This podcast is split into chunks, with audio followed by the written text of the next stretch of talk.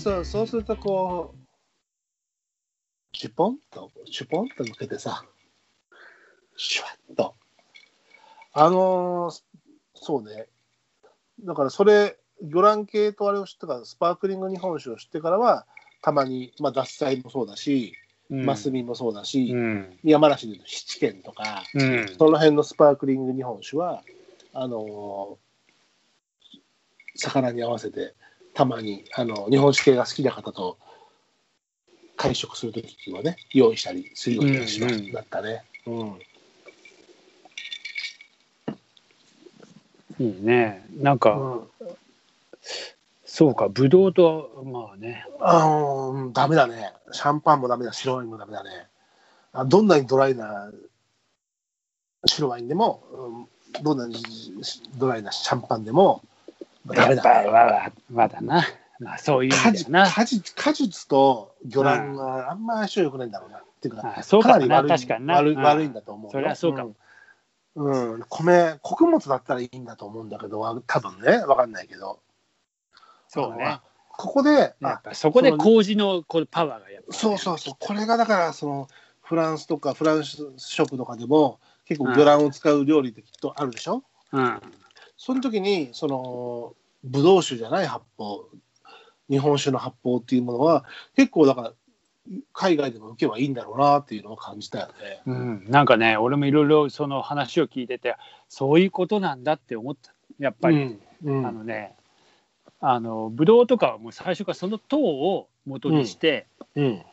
やる、あのその果実の果糖というかさ、それを、が発酵発酵使う、それがアルコールに変わっていくんだけど、うん。あの日本酒とかはさ、それでうん。一回麹で米を糖化しながら、うん。それをアルコールに変えていくっていうさ、そう並行作業になっていくんだ。うん、ななんか面白いな。なんかあれだね、最近見てきたような口ぶりだね。まあね、そうなんか知ったかぶってるけどさ、いやいや、いや、いい、いや、あの、ちゃんと見てきてるからね。いや、いいよは楽しいよ、本当。うん。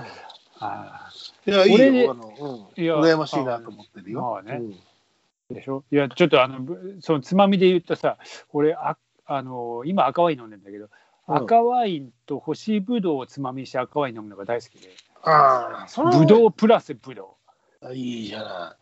それ日本酒プラスせんべいみたいな感じ？う。あそういうか、日本酒プラス、まさにそういうかね、餅食いながら日本で餅は違う。いや、もちろん一緒だけどね、一緒っていうか、でもさ、そうだよね。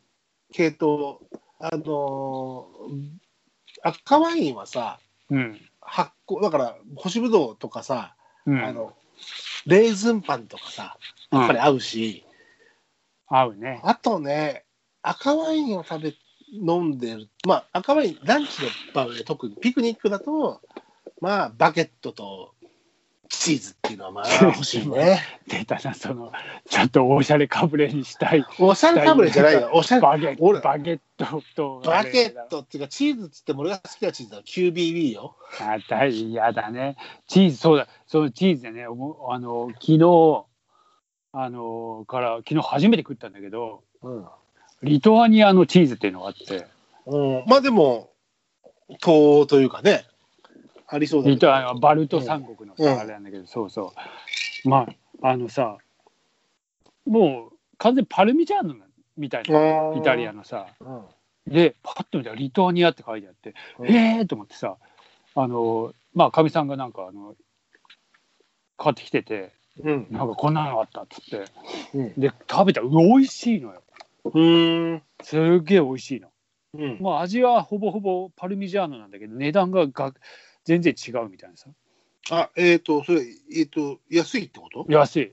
まあ、その、パルメジャーノだと高いけども、だと、えーリリトアニアだと、ちょっと安いっうんていうこと？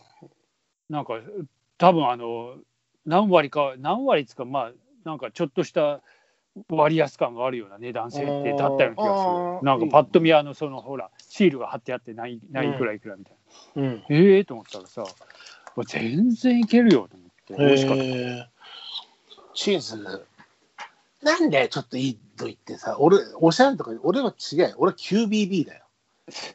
あのね、プロセスチーズも好きですよ、もちろん。嫌いじゃないですよ。この間さ、久々にさ、珍しく家族でちょっとピクニックしたのよ。うん。玉川でね。お、いいね。うん。あの、幸せ家族じゃねえか風に見えるだろ？一瞬。で、あれだよ。パン買って、ビール、ビール買って、よ。ゴロッとして、うん。あの、QBB、やっぱさ、雪印も似たようなやつあるんだけど、やっぱね、QBB だね。あの、4, 4個入って199円。ベビーチーズな。ベビーチーズさ。でさうん、やっぱりさ、今さ、あの、ゴルゴンゾーラ入りとかさ、ハーブ入りとか、いろんいなのなんだけどう、ん。いろんなのあって、まあ当たり外れあるんだけど、うん。それをね、ちょっとずつ楽しむのが楽しくて、うん。いや、急、いや、いいチーズはいいよ、もちろん。買ってえのとかさ、くっせえのとかさ。くっせえのとか好きだな。ああ、いいよ。す好き。でも、あんなんでもね、俺ね、あの、こう、なんだろう、あの、日本、子供の頃、おやつとかでされてた、その銀紙ペーピーで剥がす。そのプロセスチーズっていうものに対しても、かなりこう文化を感じてるんですよ。食あと、あ 6P チーズな、雪印の。6P 扇形のな。ああと、雪印の四角いのもあったんで、四角いのもあるし、まあ QB みたいなやつとかさ、あれが箱に入ってたり、あの 6P も大好きで、6P だったら、あの、三半分までは俺の分だな、みたいな。あ。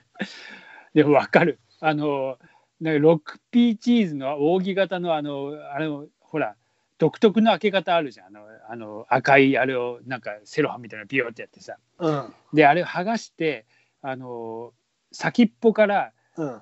出た瞬先っぽをうん。舌で潰しながら上唇と舌で潰しながらちょっと食っていくんでうんわかるかな？俺のこの微妙なさじ加減の食い方をみたいな。えそうすると何？要はあの銀紙がそのままの形に残るとかそういう話いやいや銀紙は食いませんよ。銀歯が歯が歯がキーンとするから。キーンとなるからもういやうんやめてよみたい気をつけた方がいいよ、うん。な、うん。